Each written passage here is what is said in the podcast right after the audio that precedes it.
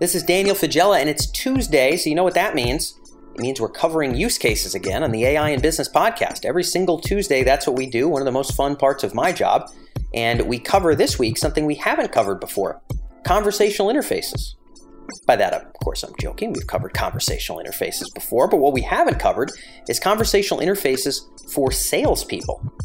Those of you who've ever managed salespeople or maybe know a salesperson in your family or friend circle know that they don't really like to be bogged down inside software systems. It's notoriously tough to get salespeople to enter the right information in the right places and file away things right. They want to do what they're good at, which is selling. They want to be face to face with customers, not in their tech systems. So, how do we streamline what they're doing with chatbots, with virtual agents, with conversational interfaces. As well, that's the focus of this episode. And we interview this week Gilad Turban of Apttus, uh, who's recently merged with Conga. Uh, Apttus is a leading quote to cash uh, company. They work with big enterprises on accounts receivable, and they've, they've recently merged with a firm called Conga. Uh, Gilad heads up a number of their AI initiatives, and he explains this week what they're working on for conversational interfaces with sales folks the idea of better sales software has been around for a couple decades now, but the idea of layering on AI is still the Wild West to some degree. There's a lot of interesting potential use cases. It'll be neat to see which ones evolve and move forward, but this is a use case I thought you all should hear about. So we're going to dive into this episode. If you are interested in our full library of use cases, I know many of our listeners are here because you really want to be able to have a library of use cases to plug into whatever your business situation is. Some of you are innovation leaders and you need to be able to have this stuff on deck to be able to use and leverage to potentially add business value. I know we have a lot of consultants and service providers who tune in who really want a breadth of use cases that they can use with their customers. They can find an instance in a workflow and say, hey, I know what to fit in there. If a use case library is of value to you, then be sure to check out Emerj Plus. The podcast is really just the tip of the iceberg of all the use cases that we have in emerj.com slash plus. You can also go to just emerj.com slash P1, that's P as in plus, and then the number one, and you can learn more about Emerj Plus. This is all of our use cases. This is our AI white paper library, as well as our full list of AI best practices, which includes infographics and frameworks for AI ROI, AI adoption, and anything else you'd need to make the business case for AI. So if you want more on use cases and also more tools to put this stuff in action, check out emerj.com slash P1. That's, that's where you'll learn more about Emerj Plus, and you'll be able to get a sense of whether that might be a fit for you. We've got hundreds of folks now who've joined the program. I know many of you are listening in right now. If you're not already a member, at least learn more. emerj.com slash P1. Without further ado, this is Gilad with Apttus, which has recently merged with Conga, here on the AI in Business podcast.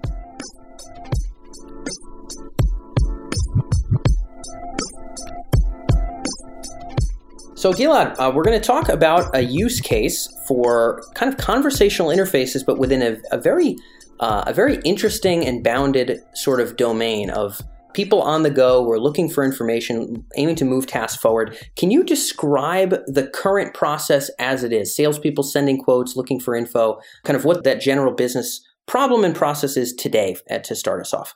Yeah, for sure. So Think of a salesperson that goes into the first meeting with a customer. And the meeting went great, and the customer says, All right, in order for us to proceed, we need to sign an NDA. Think of how much time this takes today, right? Because usually you can't really go into the system and get one yourself. You'd usually reach out to your sales ops or legal ops and you'll do some email back and forth or call them. And then sometime a week later, you'd usually get that document in your inbox. Or let's assume that the customer says, hey, you know what? We said 15 licenses. Can you just get me that same quote with 20? Yeah, yeah. Think about the time that it takes to go open your laptop, make the change, go through the approvals, all of that type of stuff, and then regenerate and send it out. That's where the pain is at, especially since most salespeople are on the go. Now, somebody would say COVID, right? Yeah, yeah, yeah it turns out that people still use mobile even when they're at home. Think about you waking up in the morning. The first thing that most people do, guilty as charged, is they wake up and they look at their phone to see what happened overnight and was my contract finally, finally approved so I can send it out. Yeah, yeah. And doing that through your phone is still extremely relevant, even during COVID. Yeah, yeah. And we won't be here forever anyway. And probably some yeah. salespeople are so used to being on their phone, they're like pacing back and forth in their yard just to you know, get the old uh, the old vibe back and feel like they're out there uh, back at the office yeah, or at the client's sure. place or something. So, um, okay, so people who you know, sales folks on the go, they need to change contracts. They need to find information about a certain client that they might be yep. interacting with. What is this kind of bounded set of of kind of to dos? Because I, I, know we're going to talk about where AI fits in. So, yeah. Um, update a contract, find information about a client or a contract. Um, are there a, couple other quick ones that are really important here that they often have to do? Yeah, it, it turns out they're actually so people refer to those as the CRUD operations. Let me not use the technical term because it just sounds weird. The ability to quickly create or at least get started with specific types of records, so new agreements or requesting them, or new quotes, or at least getting started. The ability to find information, that's the R, that's the read. So, hey, was contract X approved? What's the status or what's the end date on quote Y? When does it expire? So that's the read. The updates, making those quick tweaks to the system. So, okay, change the number of licenses from X to Y, or you know what, push the expiration date on this quote to the end of the quarter. All, all of that type of stuff. That's the update. And then deleting, we haven't seen as many of those, but I couldn't say just cross. So that's the full acronym. Yeah. Okay. Wow. So th- this is, uh, I've never heard this acronym before. Is this internal for you guys or is this just a, an enterprise no, no, sales a, term? It's actually a now I, now you can see I'm a developer originally. It's a it's a software development term Got of it. how you work with the databases and other systems. Yeah.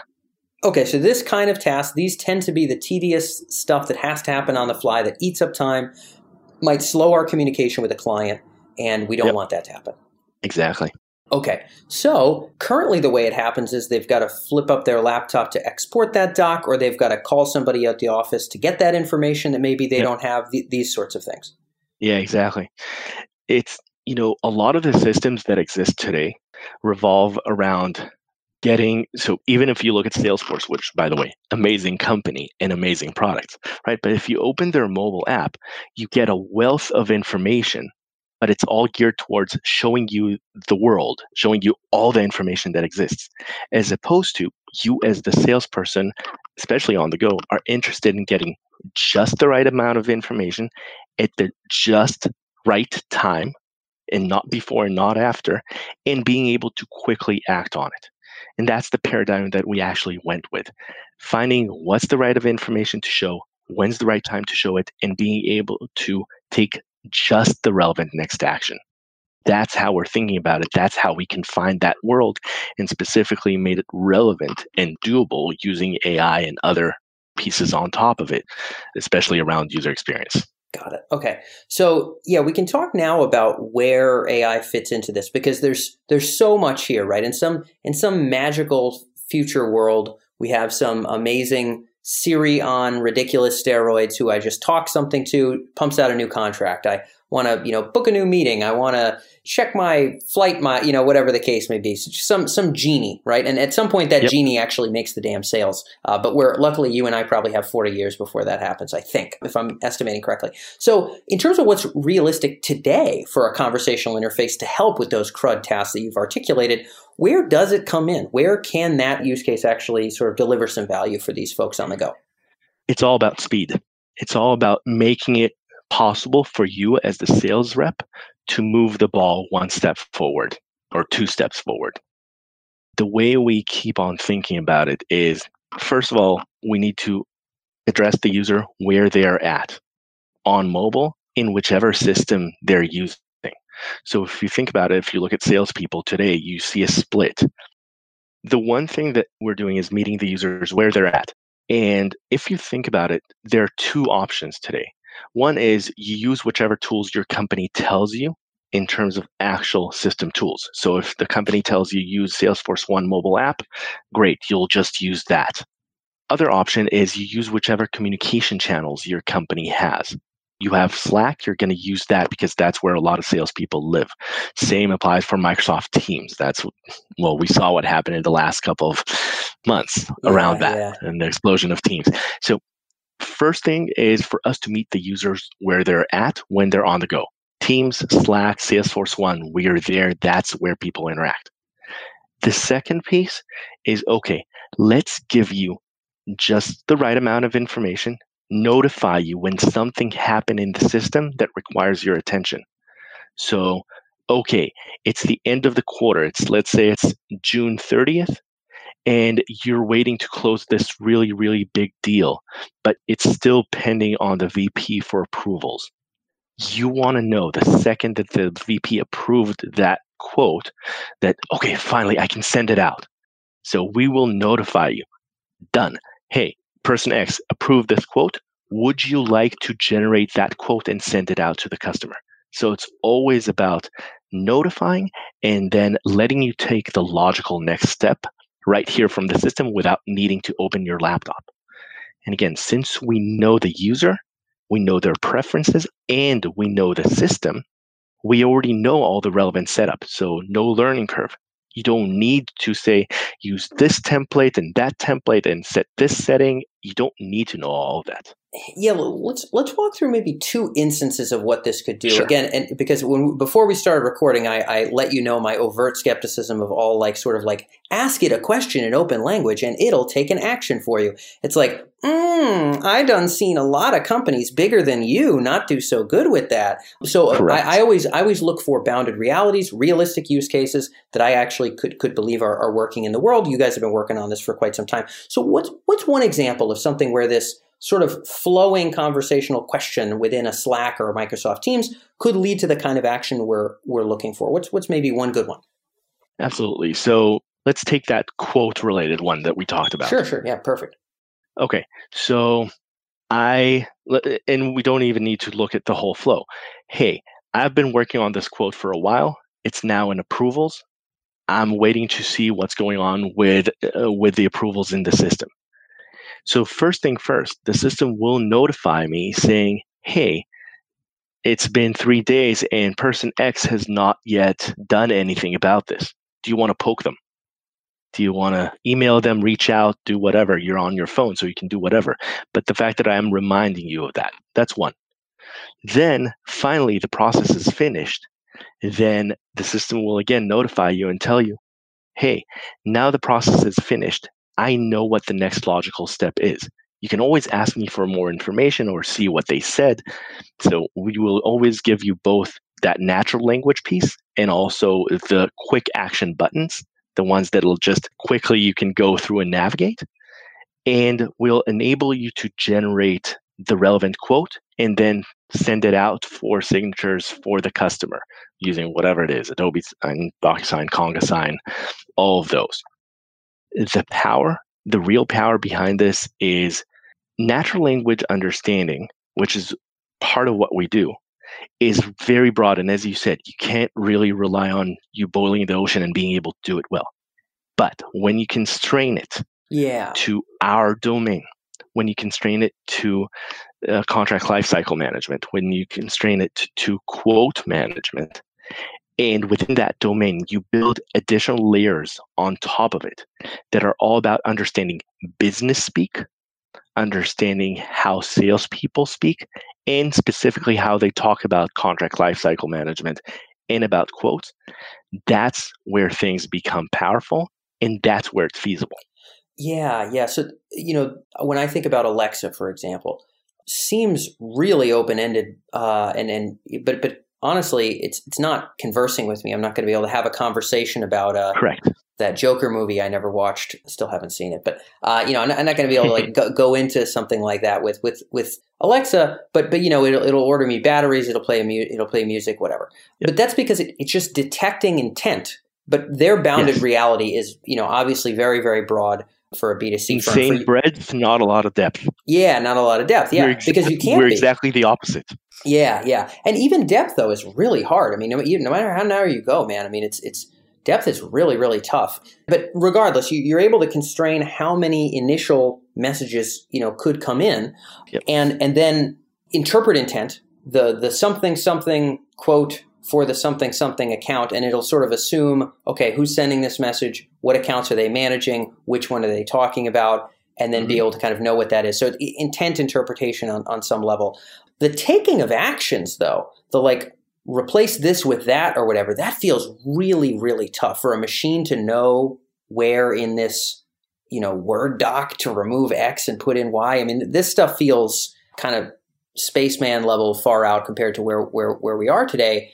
How does that stuff get done? The taking action feels harder than interpreting and then suggesting options. Cool, here's what I heard, here's what you can do. That's NLP possible. You're talking about going a little bit of a step farther. So here are a couple of things we learned. First of all, that first layer that you were talking about actually was originally harder than the taking action. Huh. And the reason was that the natural language engines that exist out there, and by the way, most of them are awesome. We're using several different ones. We're good at identifying intent and entities. But yes. being able to take it to the next level and understand the business speak, that's where we came in. It's only when we introduced our own proprietary layers where if a business person says, Hey, I need to see all my quotes that are expiring before EOQ. Okay, I did not name, okay, which actual field I'm talking about. I just said expiring. Trust me, there's no field in Salesforce called expiring. And I did not mention the date. I just said EOQ. But since our own layer knows, okay, what day is today? We know the business speak and we know the configuration for that specific company that their fiscal quarter ends let's say it ends July 31st, like ours does, as opposed to the typical June 30th. So we know all of that and we understand and we know how to translate your query into an actual thing that you can run against the system and get the results back. So that's how we did that first layer. The actions one that you were talking about is all about containing the type of actions that are doable and telling the user, hey, I understand what you're asking for. That one I don't support, but here's the reference to the manual on how to do this in the system. This is a game about trust. If people can trust that I can do one thing well, they'll keep on coming back as long as if I try something else, the system won't crash. It won't give me a bad error or something. It'll tell me I understood. I just don't support it yet. And I'll add that feature in the in the future. But that's how we did update. So we started by basic dates. Then we focused on making quick changes in the cart, specifically around quote cart. That's the term we're using. So specific number of licenses for a specific product in a deal or a specific discount that you're applying for one of the line items.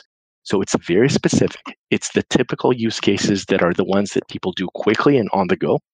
Think of a customer, they would tell you, actually, we don't need 20 licenses, we need 25. That's the type of thing you can do quickly. And that's the ones we have invested in. In the rest, we explicitly said we cannot support these right now, but maybe in the future when we see a need for it. And even to do that step, I think it's important to, for me to validate this. And you, can tell me if I'm wrong because I'd, I'd love to know. But I would presume you, fella heading up the product who understands AI, as well as probably other data scientists and a lot of the subject matter experts, meaning the salespeople in the field, had to come together and build out those trees. Okay, under this circumstances, what realistically are they going to ask? Are they going to need? And then what's the best resource? Under this, what's the realistically are they going to? machine's not going to comb your FAQ and know all that stuff, right? Correct. You're going to have to Correct. have some kind of structuring for this, these uh, prompts, and that was a lot of strategic thinking up, up front, I would assume. Absolutely, and also a lot of uh, partnering with actual customers who want to try this out and help us train the system. We needed to understand how people speak. We needed to understand what type of things people want to do with this system and what would they trust and what would they not trust to do. At the end of the day, the, the real problem is you're asking something that you don't actually see. You're not seeing it in front of your eyes, but you're asking it to make changes to a deal you're working on. And if the numbers are off, my God, that's going to be bad. So, in order for you to trust it, I talked about this concept before. AI is never good enough as a standalone. It always has to be married to a wonderful user experience that gives you the ability to trust that whatever is happening is assisting you. It's not going to fully take the action until you say so, but it's assisting you in just removing the tediousness of you having to know the system and allowing you to focus on what you do best, which is sell. If I know that the system is going to choose the right template for me to use when I'm generating the new quote, and all I need to do is say, yeah, looks good, let's go, That saves me time. And that's UX married with AI. That's where we're successful. Got it. Okay. Yep. And and again, yeah, you need you need the UX, you need the, the AI. You also need, I think, the strategic forethought around what are the ontologies and trees with yes. which this thing will handle. And that's not even necessarily totally. UI because it's an ugly old spreadsheet or a line diagram somewhere. But it's but it's so important, right? I mean, Absolutely. And that journey that we went through, so I, I was lucky enough to be there at the beginning of working on this product. There aren't a lot of best practices around those out I can there. Imagine, yeah. Especially not in the B2B space. Yeah. But it was an amazing journey with an amazing team where we got to think about all the different types of problems you're facing. What happens when somebody asks a yes no question as opposed to asks for information? How do you handle it differently? And suddenly we spun up a feature that knows how to handle question answering.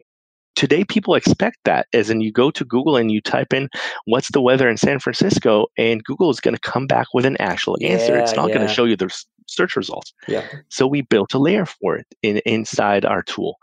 We built layers to understand that parsing of dates and how different business people talk about it. We built layers to understand what's called implicit references. Show me my quotes from last year. I didn't specify which field I'm talking about, but in the context of my company, when we say quotes from last year, we mean quotes that their valid until date was last year or their creation date yeah, was last year. We built those layers because we understand in Conga, we understand how people talk about their quotes, how people talk about their contracts. We just married it with AI and great user experience to surface that to users. Hence, you're not boiling the ocean. Yeah, yeah. Context specificity is it's going to help you not boil the ocean and make things possible. It's also going to be your differentiator and, and yep. part of the hard work that goes into these projects. So you've done a great job of highlighting that. I know that's all we have for time, but Gilad, thank you again so much for being able to be here with us. For sure. Thank you very much.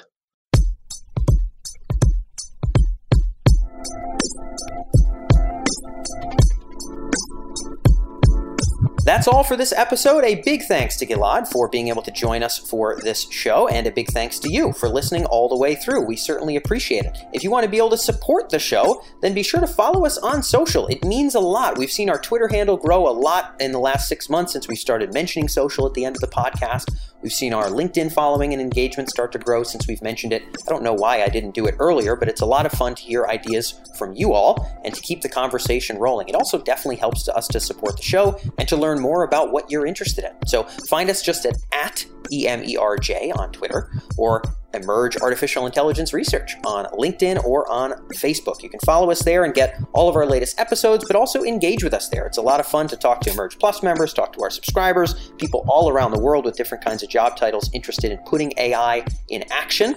Building that community is a big focus for us in 2021, and we'd like for you to be part of it. So go ahead and follow us on social if you haven't already. And otherwise, thanks again for being a listener. I look forward to catching you in our next episode coming up on Thursday here on the AI in Business podcast.